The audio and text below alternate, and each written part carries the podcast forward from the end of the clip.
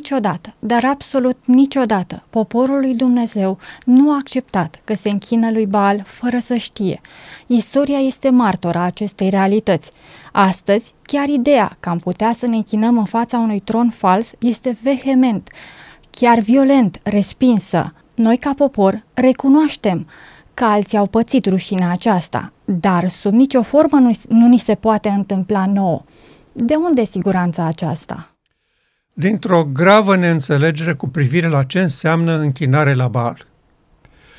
Oamenii și închipuie că Baal era un uh, uh, zeu din uh, carton, din lemn, din lut al popoarelor din uh, Mesopotamia de acum uh, 4-5 mii de ani și că da, e cazul să discutăm despre lucrurile astea. Erau oameni reduși, înapoiați, atât știau ei, se închinau la tot felul de nimicuri, dar nu e uh, vorba de ceva serios aici.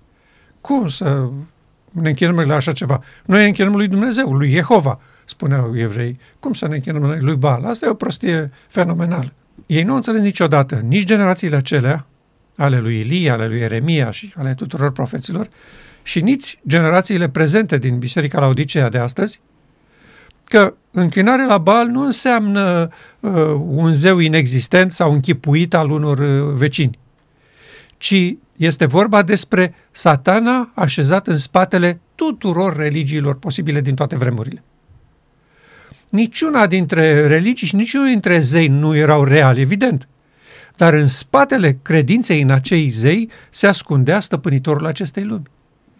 El de acolo le dădea lumină, putere, îi călăuzea, le spunea ce să facă în toate timpurile.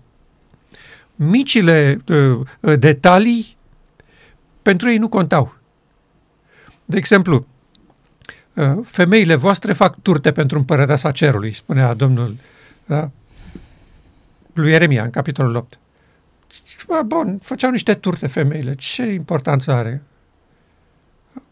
Ele le făceau pentru împărăteasa cerului lucruri mărunte, care spunea, asta nu contează. Închinare la bar înseamnă închinare lui satana fără să înțelegi, fără să știi despre ce e vorba, fără să percepi realitatea că el se află în spatele valului și zelului de religie. Și Pavel a înțeles lucrul ăsta. Există o evlavie adevărată și o evlavie falsă. Evlavia adevărată înseamnă Hristos în voi nădejdea slavei. Evlavie falsă înseamnă religie, religiozitate, închinare, uh, fapte, uh, uh, slujbe inutile. Ele nu folosesc la nimic. Acest gen de religie a fost promovat și uh, propagat de, de la ei, de pe vremea lor, de când avem rapoarte clare despre această închinare, și până astăzi nu este percepută tocmai din acest motiv. Noi nu înțelegem că este satana deghizat în, în spatele unei religii false.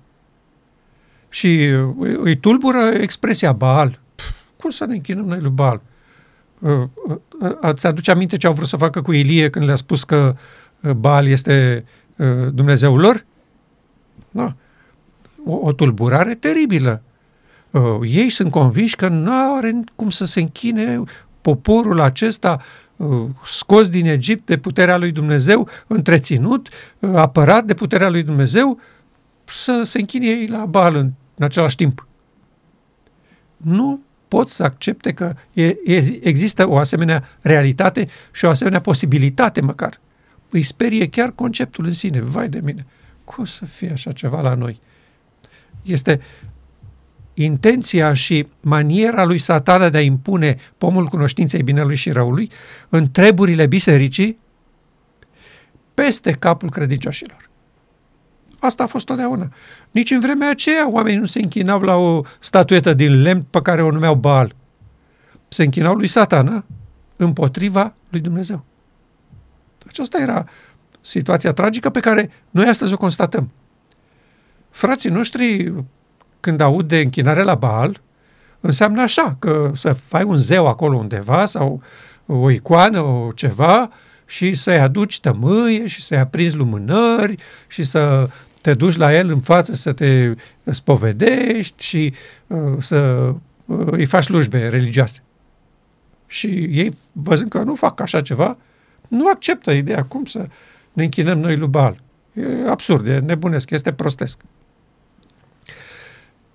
Când a primit viziunea tronurilor, viziune care a lansat acest popor pe scena internațională, că fără ea nu exista Biserica Adventistă. Cuvintele de acolo au fost foarte clare și explicite. Am văzut cum unul după altul se întorceau în încăperea aceasta unde satana mima lucrarea lui Hristos din Sfânta și imediat primeau influența lui nesfântă. Asta este închinare la Baal fără să știi, pentru că toți închinătorii de acolo credeau că este Hristos pe tron. Ei n-au văzut faptul că Hristos a părăsit acea lucrare și ea a fost preluată de satana. Și asta înseamnă închinare la Baal.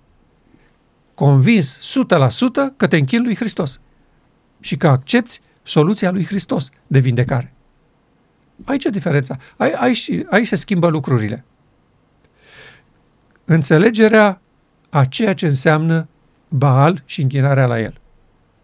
Niciodată în istoria acestui, acestei planete și a poporului nostru, dar mă refer acum la neamurile din jur, cum spunem noi, la păgânii vremii uh, poporului ales. Niciodată n-a existat un zeu adevărat la care ei se închină. Ei toți se închinau lui satana, sub diferite nume. Romanii aveau zeii lor, dar satana era în spate. Oamenii aceia nu se închinau lui Zeus sau lui Venus sau lui Marte uh, și uh, personajele respective erau reale. Nu, erau închipuite, dar în spatele închipuirii se afla stăpânitorul acestei lumi. Iar el a stimulat genul ăsta de religie și închinare pentru că era foarte convenabil pentru el. Foarte convenabil. Niciodată n-a fost vorba despre un zeu real. A fost vorba despre Azazel, mascat, așezat în obscuritate, în spatele tuturor genurilor de închinare. Pentru că au fost popoare care s-au închinat unor idei. Tot Baal era în spatele acestor închinători, pe care noi astăzi nu, îi, îi deplângem. Uh, de exemplu, perioada de uh, aspră uh, prigoană comunistă.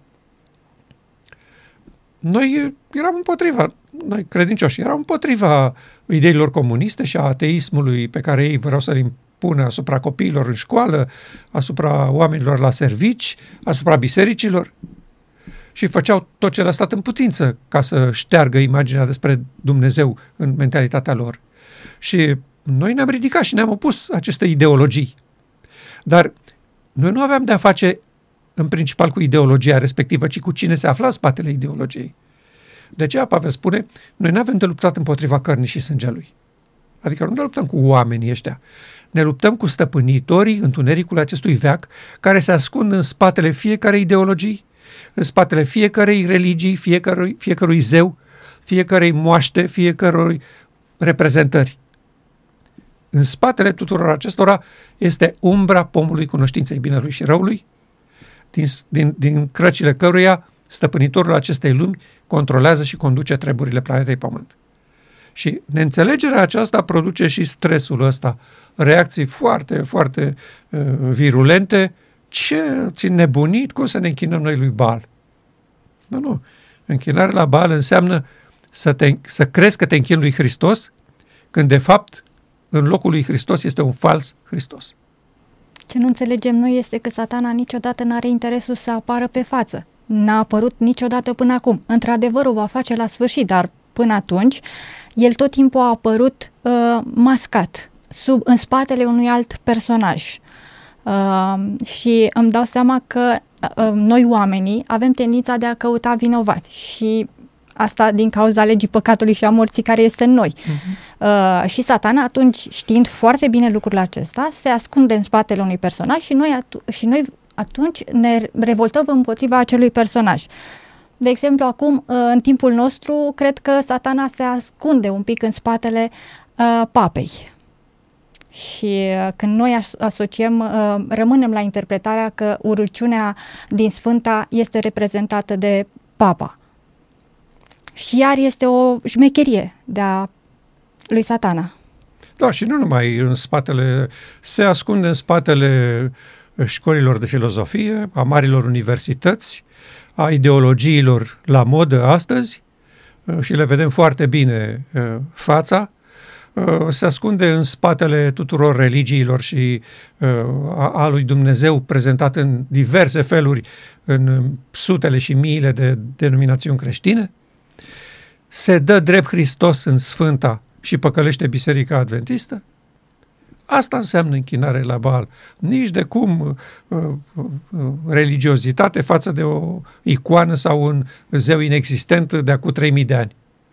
Nu e vorba de așa ceva. Deși în timpul acela uh, aveau și viței de aur și altare uh, pentru Astarte, dar nu acestea erau principalele, ci satana era în spatele. Categoric. Și astăzi nu e nevoie de un vițel. E vorba de idei și de concepte. Nu mai e nevoie. Chiar Soroait are un pasaj uh, foarte fain. Uh, ea spune, s-ar putea să nu mai aveți de-a face cu o statuie sau cu un uh, altar. Dar închinarea la bal e la fel de serioasă și prezentă și în timpul nostru. Dumnezeu și-a făcut datoria să ne avertizeze că repetăm erorile trecutului și că noi nu suntem deloc mai imuni la falsă închinare decât generațiile trecute. Să analizăm câteva dintre aceste avertizări.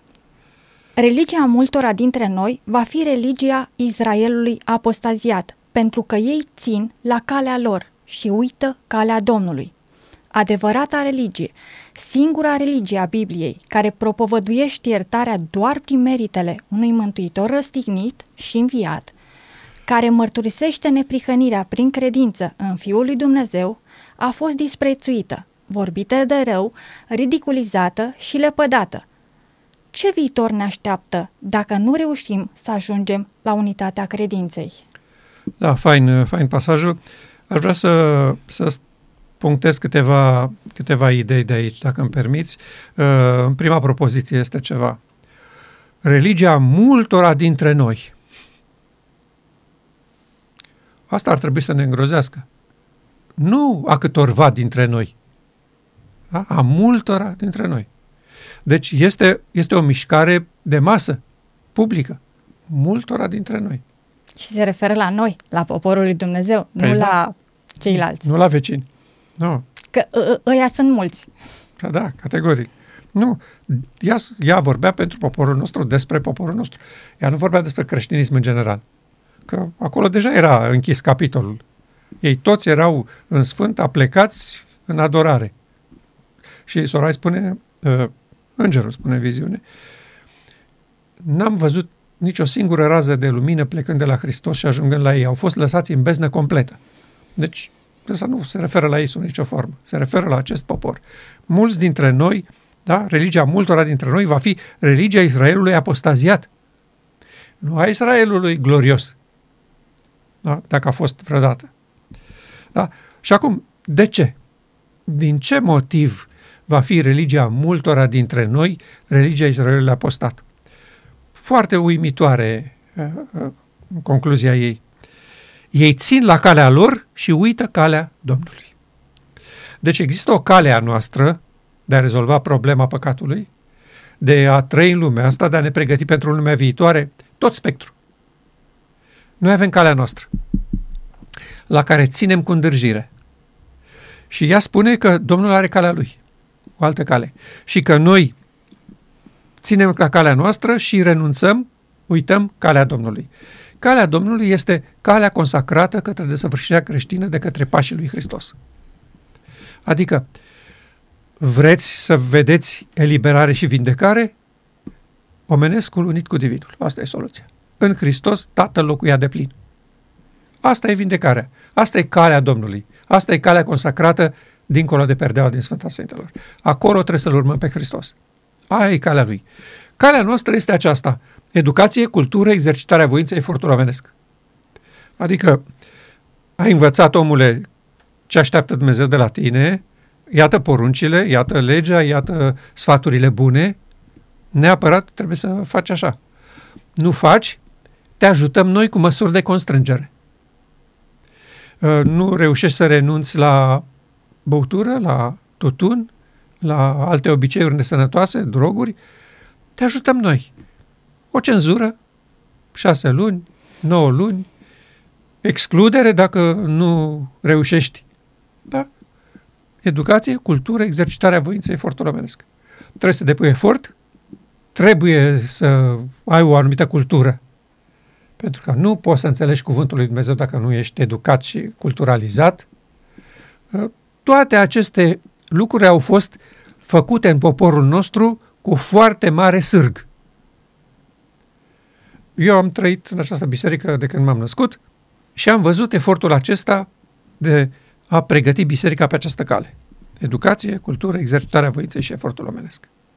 Tot felul de încurajări, tot felul de stimulări, hai că se poate, hai că ai greșit acum, dar data viitoare o să-ți iasă, uite cum trebuie să faci cu asta, uite cu obiceiul ăsta de alimentar, uite cum am scăpat eu, predici de la învon, fraților, uite ce aveți de făcut, uite care sunt uh, metodele, uh, se comunică printre membrii maniere și metode de a scăpa de o prostie sau de alta. Da? Asta este calea la care noi ținem și ținem cu îndârjire. Că ne e frică că se face ceva peste capul nostru și noi nu avem nicio contribuție. Este și orgoliul ăsta prostesc, nu se poate așa fără noi. Ce Dumnezeu pocnește din degete și gata, uh, ne mântuiește? E foarte jignitor și supără, supărător. Uh, este, este aceeași atitudine în acest popor cu aceea care s-ar fi întâmplat cu uh, Domnul Hristos și unul dintre bolnavii pe care i-a făcut el bine. El strigă, fiul lui David, scapă-mă, scapă-mă, vinde Și Hristos zice, bine, hai că te scap. Și el zice, păi stai, stai un pic, nu așa repede. Păi nu, trebuie să-mi recomanzi tratament, trebuie să-mi dai medicamente, trebuie să mă trimiți la sanatoriu. Nu așa că zici tu și gata. Nu se poate așa. Asta face biserica astăzi. El spune, nu se poate așa să zică Dumnezeu cuvântul și dintr-o dată din păcătos să devenim sfinți. Este, pentru ei este inacceptabilă o astfel de metodă. El zice, se face, poruncește și ce poruncește a ființă. Aplicată la viața de biruință este inacceptabilă în acest popor. Și totuși asta este calea Domnului. El nu știe altă cale.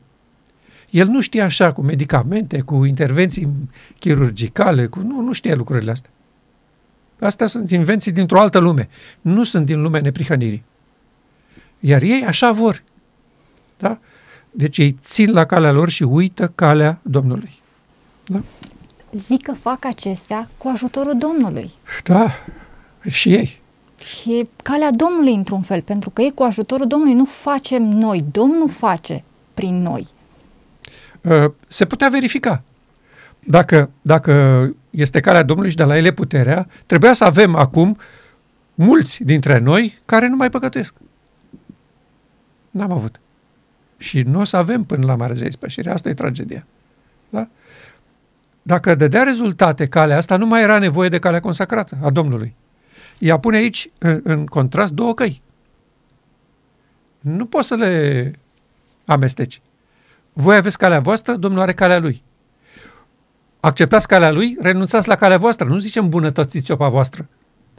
Nu zice perfecționați-o pe voastră. Nu spune uh, uh, calea pe care mergeți voi e bună, dar nu sunteți destul de serioși când mergeți pe ea. Și de-aia n-ați ajuns la biruință. Nu, nu. Voi aveți o cale, Domnul are altă cale. Ăsta este motivul pentru care religia multora dintre noi va fi religia Israelului apostaziat. Pentru că Israel exact pe calea asta a pornit. A eliberării a biruinței prin fapte. Prin performanțe, prin uh, slujbe, prin religie, prin ascultare de Dumnezeu. Și a ajuns să se închină lui Baal cu toate intențiile bune. De ce crezi că e nevoie de trimiterea lui Ilie în vremea sfârșitului pentru poporul lui Dumnezeu. Tocmai pentru că ei nu-și dau seama că ce fac ei este de fapt și realmente închinare la Baal. Nu este calea Domnului. Ați ținut morțiși să mergeți pe calea voastră și uitați-vă unde v-a dus. Nicăieri. Uh, spun eu mereu uh, povestea asta. Uh, Biserica la Odisee este ca o doamnă care și-a luat bicicletă de fitness ea pedalează, dar nu ajunge nicăieri, nu se duce nicăieri. Tot la ea în casă stă. pedalează, pedalează, pedalează, face mișcare, face efort. Da? Că vorbeam de efort, da? De educație, cultură, exercitarea voinței, efort personal. Ea face efort, dar nu se duce nicăieri. Biserica nu ajunge în împărăție. Ea pedalează, merge, dar nu ajunge. Asta, asta se întâmplă și de aceea, pentru că țin la calea lor și uită calea Domnului, religia lor este religia Israelului apostat. Adică, fără să-și dea seama, se închină lui Baal. Asta este realitatea. Nu este uh, nicio ispravă, chiar ei recunosc în miile de predici pe care, pe care le tot produc, pistonându-i pe oameni, că nu sunt ce trebuie și chiar ei recunosc că această cale, educație, cultură, exercitarea voinței, efortul omenesc, nu o duce nicăieri. Uh, cel puțin noi aici din uh, estul Europei am avut senzația că noi nu suntem educați pentru că, ok, nu le-au permis comuniștii, nu ne-au lăsat în școlile lor, ne făceau probleme și cei mai mulți dintre copiii adventiștilor s-au dus la muncă pe șantier, au învățat câte o meserie, n-au avut educație. Și au sperat după căderea cortinei de fier că de acum uh, educația o să ducă mai sus, mai aproape de Dumnezeu. Mai... Și foarte bine, s-au dus la școli, s-au dus și au luat doctorate. Este starea poporului mai bună decât a fost înainte? Eu spun că nu este. Atunci exista măcar de frica asta a comunismului și a distrugerii iminente a bisericii, pe care ne-o tot fluturau membrii de partid în față, ă, tot era un interes pentru credință, pentru biserică, pentru cauza lui Dumnezeu. Acum s-a dus așa ceva. Lumea vine la biserică pentru spectacol, pentru cântăreți de marcă, talentați, ă, coruri celebre, ă, nu vin pentru altceva, nu au niciun interes. Să se întâlnească unii cu alții, să socializeze, să schimbe idei, să vorbească, să se îmbrace frumos, să aibă unde se ducă. Că, nu, la teatru nu se duc. Dar uh, nu există niciun interes pentru cauza lui Dumnezeu, pentru că nu, nu, nu au de ce să se prindă. Ce? Așteptăm să vină Domnul. Până atunci să ne simțim bine. Asta este uh, realitatea și asta este și motivul pentru care nu reușesc să facă diferența între calea lor și calea Domnului. Pentru că această cale a Domnului a fost obstrucționată, mascată, ascunsă, ferită de popor, ținută departe, deși Domnul a făcut eforturi disperate în fiecare generație să ne așeze în față pe masă. O altă declarație asemănătoare. Baal va fi scopul, credința, religia unui dureros de mare număr dintre noi, deoarece ei aleg propria lor cale în locul căii Domnului. Observ că și aici este același motiv, același argument. De ce Baal va fi scopul credința și religia unui dureros de mare număr dintre noi? Pentru că ei aleg propria lor care în locul căii Domnului. Exact aceeași mentalitate. Și uh, uh, observ uh, interesul ăsta al ei de a insista pe, pe lucrul ăsta. Ea nu duce alte argumente. Ea nu spune, uite care e motivul, sunt mai multe motive, uh, uite că mai este unul, uite că mai este altul. Nu. Ea rămâne exact la același lucru. Calea voastră, calea Domnului. Da? da? Baal va fi scopul, credința și religia. Deci pentru el trăim, în el credem și toată religia noastră este Baal. Cum se ascunde Baal în spatele căii noastre? ne dă toate argumentele și ne permite să facem tot felul de sacrificii pentru cauza lui Dumnezeu, bazate pe acest model, educație, cultură, exercitarea voinței, efortul omenesc. Și ne împiedică și se opune oricăror avertizări cu privire la în ce constă calea Domnului. Da? Dincolo de perdea. Calea consacrată de pașii lui Hristos. Aici este bătălia. Ăsta este uh, semnalul de alarmă că un popor se închină lui Bal. Și supărarea și uh, tensiunea din mijlocul uh, liderilor noștri ar trebui să fie cu Sorai, nu cu noi. Nu noi acuzăm poporul de așa ceva. Noi doar atragem atenția că Duhul lui Dumnezeu a inspirat-o să vorbească despre lucrurile astea și să atragă atenția că punctul de, de tensiune este aici.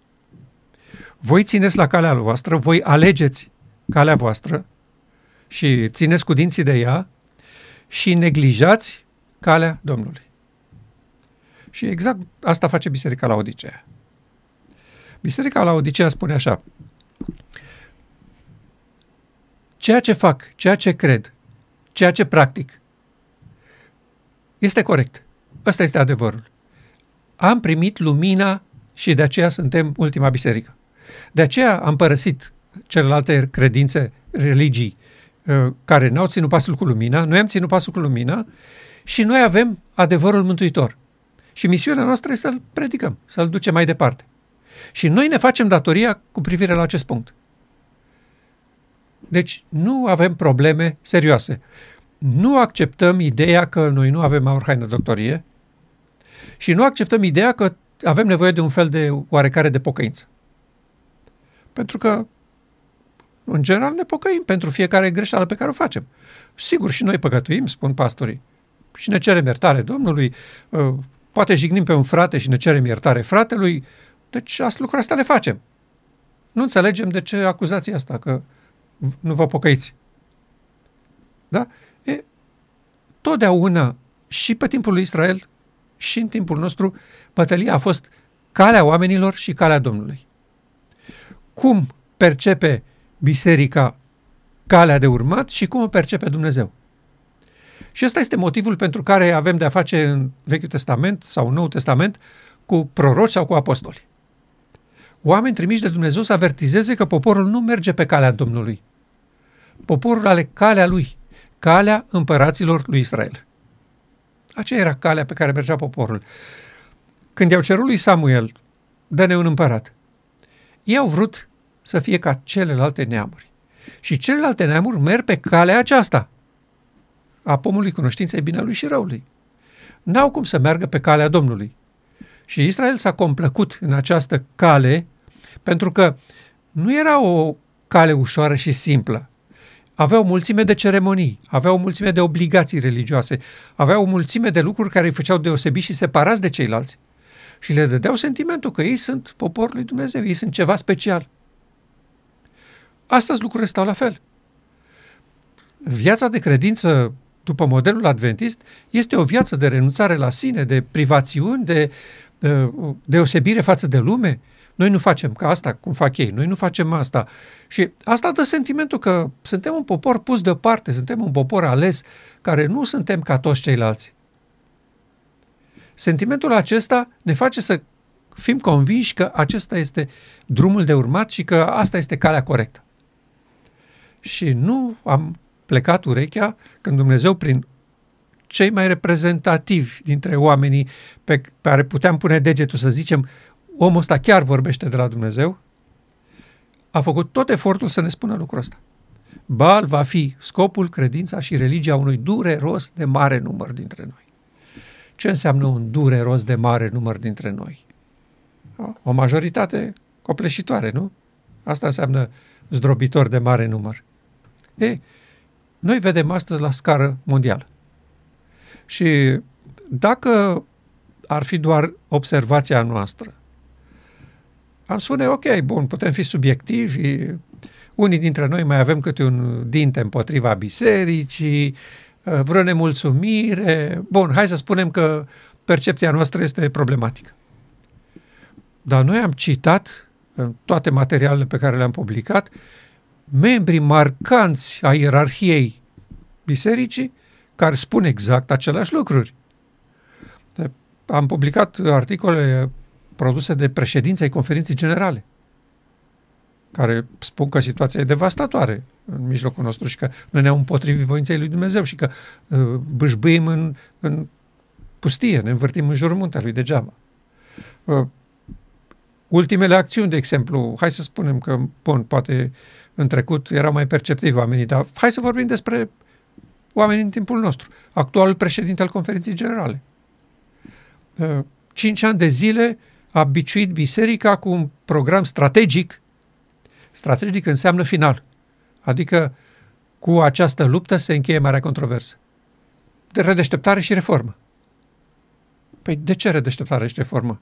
Păi ai nevoie să te redeștepți dacă dormi. Nu? E, prin asta recunoștea că biserica doarme și că încă suntem în această lume și că nu e regulă ce se întâmplă.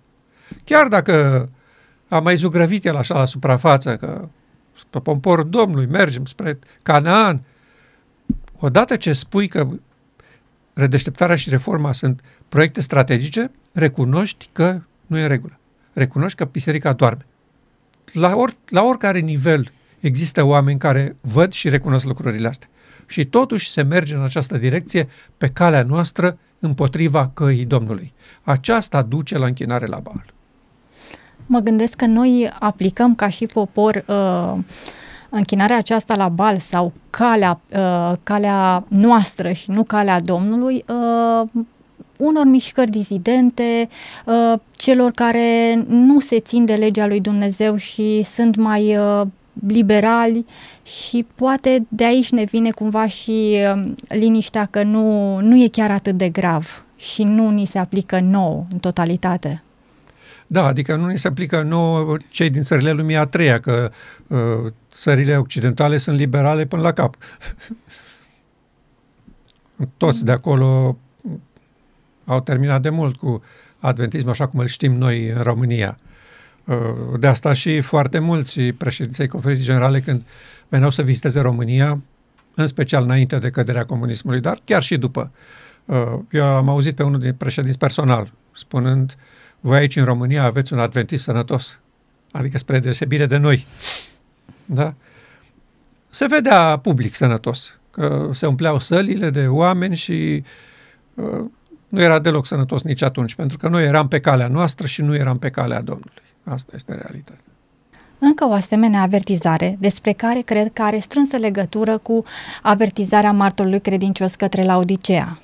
Mulți vor sta la învoanele noastre cu torța falsei profeții în mâini, aprinsă de la torța demonică a lui satana. Lupta va deveni din ce în ce mai înverșunată. Satana va prelua controlul și se va da drept Hristos.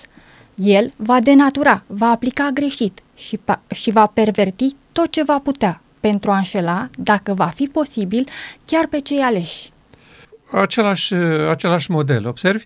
Satana va prelua controlul și se va da drept Hristos. De aceea noi ne opunem ideii acestea și ne revoltăm când vine cineva și spune asta e închinare la Baal. Pentru că satana se dă drept Hristos, iar oamenii nu văd diferența. Pentru că el când se dă drept Hristos, nu se poartă ca un balaur, se poartă ca un miel. Da, joacă teatru. Că asta este specificul meseriei lui. El trebuie să păcălească. El nu vine franc în față, uite cine sunt eu, uite ce vă propun, astăzi realitățile acceptați, mergeți cu mine sau vă duceți cu Dumnezeu. Nu, el spune, nu, eu sunt Hristos, Hristos e frumos, Hristos e pe buzele tuturor. Și este satana care a preluat controlul și se dă drept Hristos.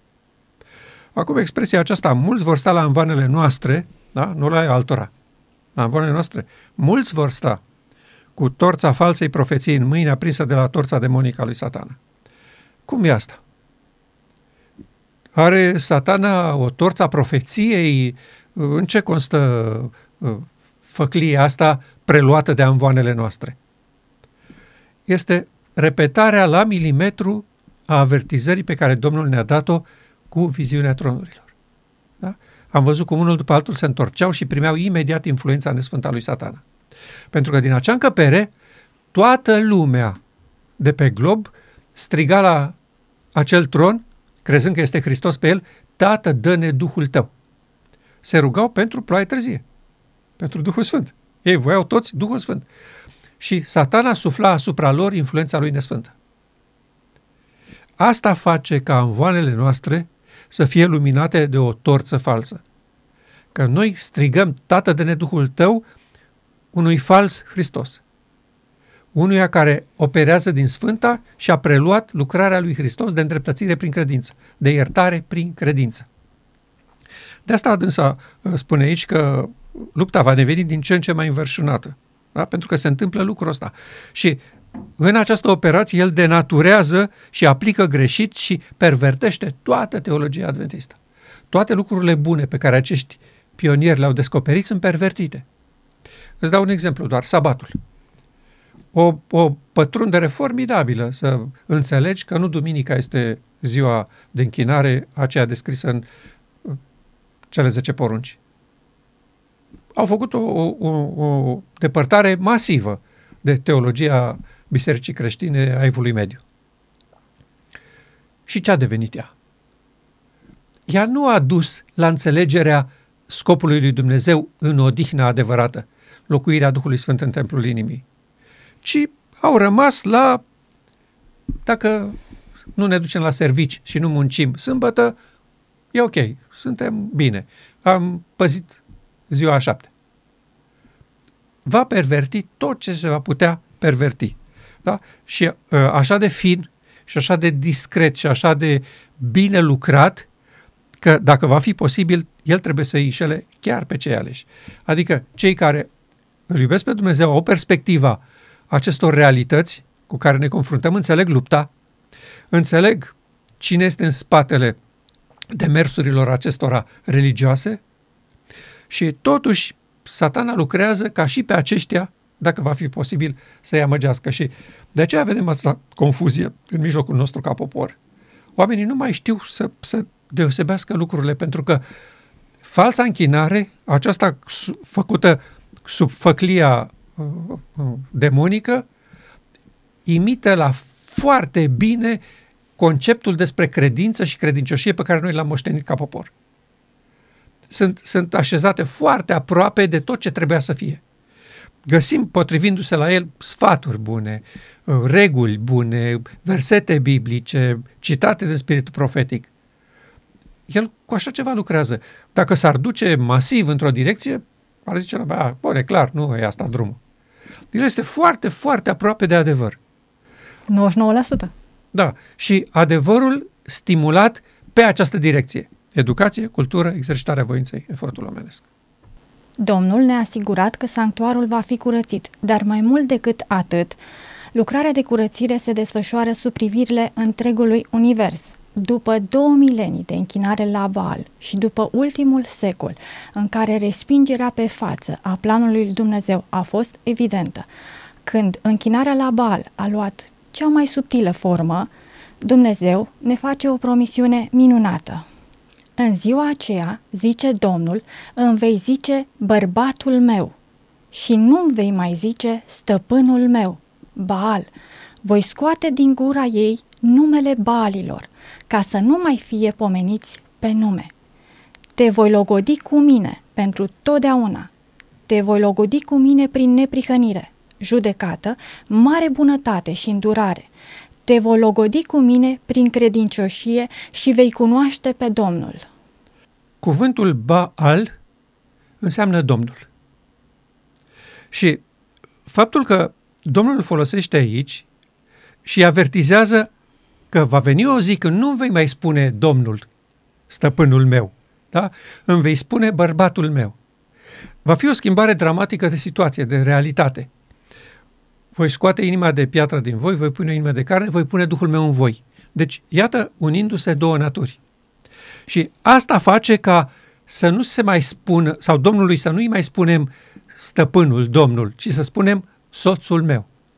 Sigur, este o, este o exprimare care să reprezinte libajul biblic despre căsătorie, da? nunta, unirea dintre divin și uman.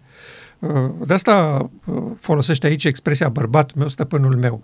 Și uh, cum se va face, cum obține Dumnezeu un popor în starea asta care să-i spună de acum bărbatul meu, să nu mai spună Domnul, Baal, te voi logodi cu mine prin, pentru totdeauna, te voi logodi cu mine prin neprihănire, judecată, mare bunătate și îndurare.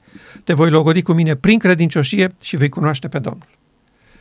Asta este marea zi a ispășirii, când cele două naturi sunt puse din nou împreună. Când ispășirea se face. Pavel folosea expresia aceasta, Dumnezeu era în Hristos împăcând lumea cu sine. Și ne-a încredințat nouă propovăduirea acestei împăcări. Asta facem noi acum.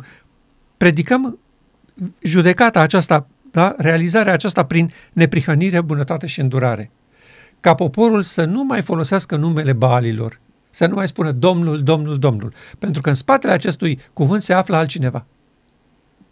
Domnul așteaptă un popor care să-i spună bărbatul meu. Metaforic, evident, nu e vorba de o căsătorie cum avem noi aici, cum știm noi între oameni. Este vorba despre aducerea pomului vieții în experiența personală. Duhul lui Dumnezeu se întoarce în templul său și persoanele respective încetează să mai păcătuiască. Și uh, desele paragrafe pe care noi le folosim, uh, Hristos a venit să ne facă părtaș natură divină și viața lui declară că omenescul unic cu divinul nu comite păcat, sunt ecuațiile acestei operațiuni formidabile, descrise de toți proroci. De fapt, Dumnezeu în toată istoria a dorit să-i aducă la cunoașterea și la înțelegerea acestui lucru. Dar nu au vrut să asculte, nu au vrut să învețe, nu au vrut să ține cont. Ne bucurăm acum că Domnul, în sfârșit, după o perioadă de, de atâtă de dureroasă închinare la Baal, reușește și obține un popor prin care să realizeze această lucrare de cunoaștere. Și n-ar fi formidabil ca generația aceasta să pună punct acestei situații în care i-am spus stăpânul meu, atâta amar de vreme, și să trecem la domnul meu și bărbatul meu? Formidabilă trecere și formidabilă stare a unui popor scos din mocirla păcatului și așezat pe muntele adunării Dumnezeilor.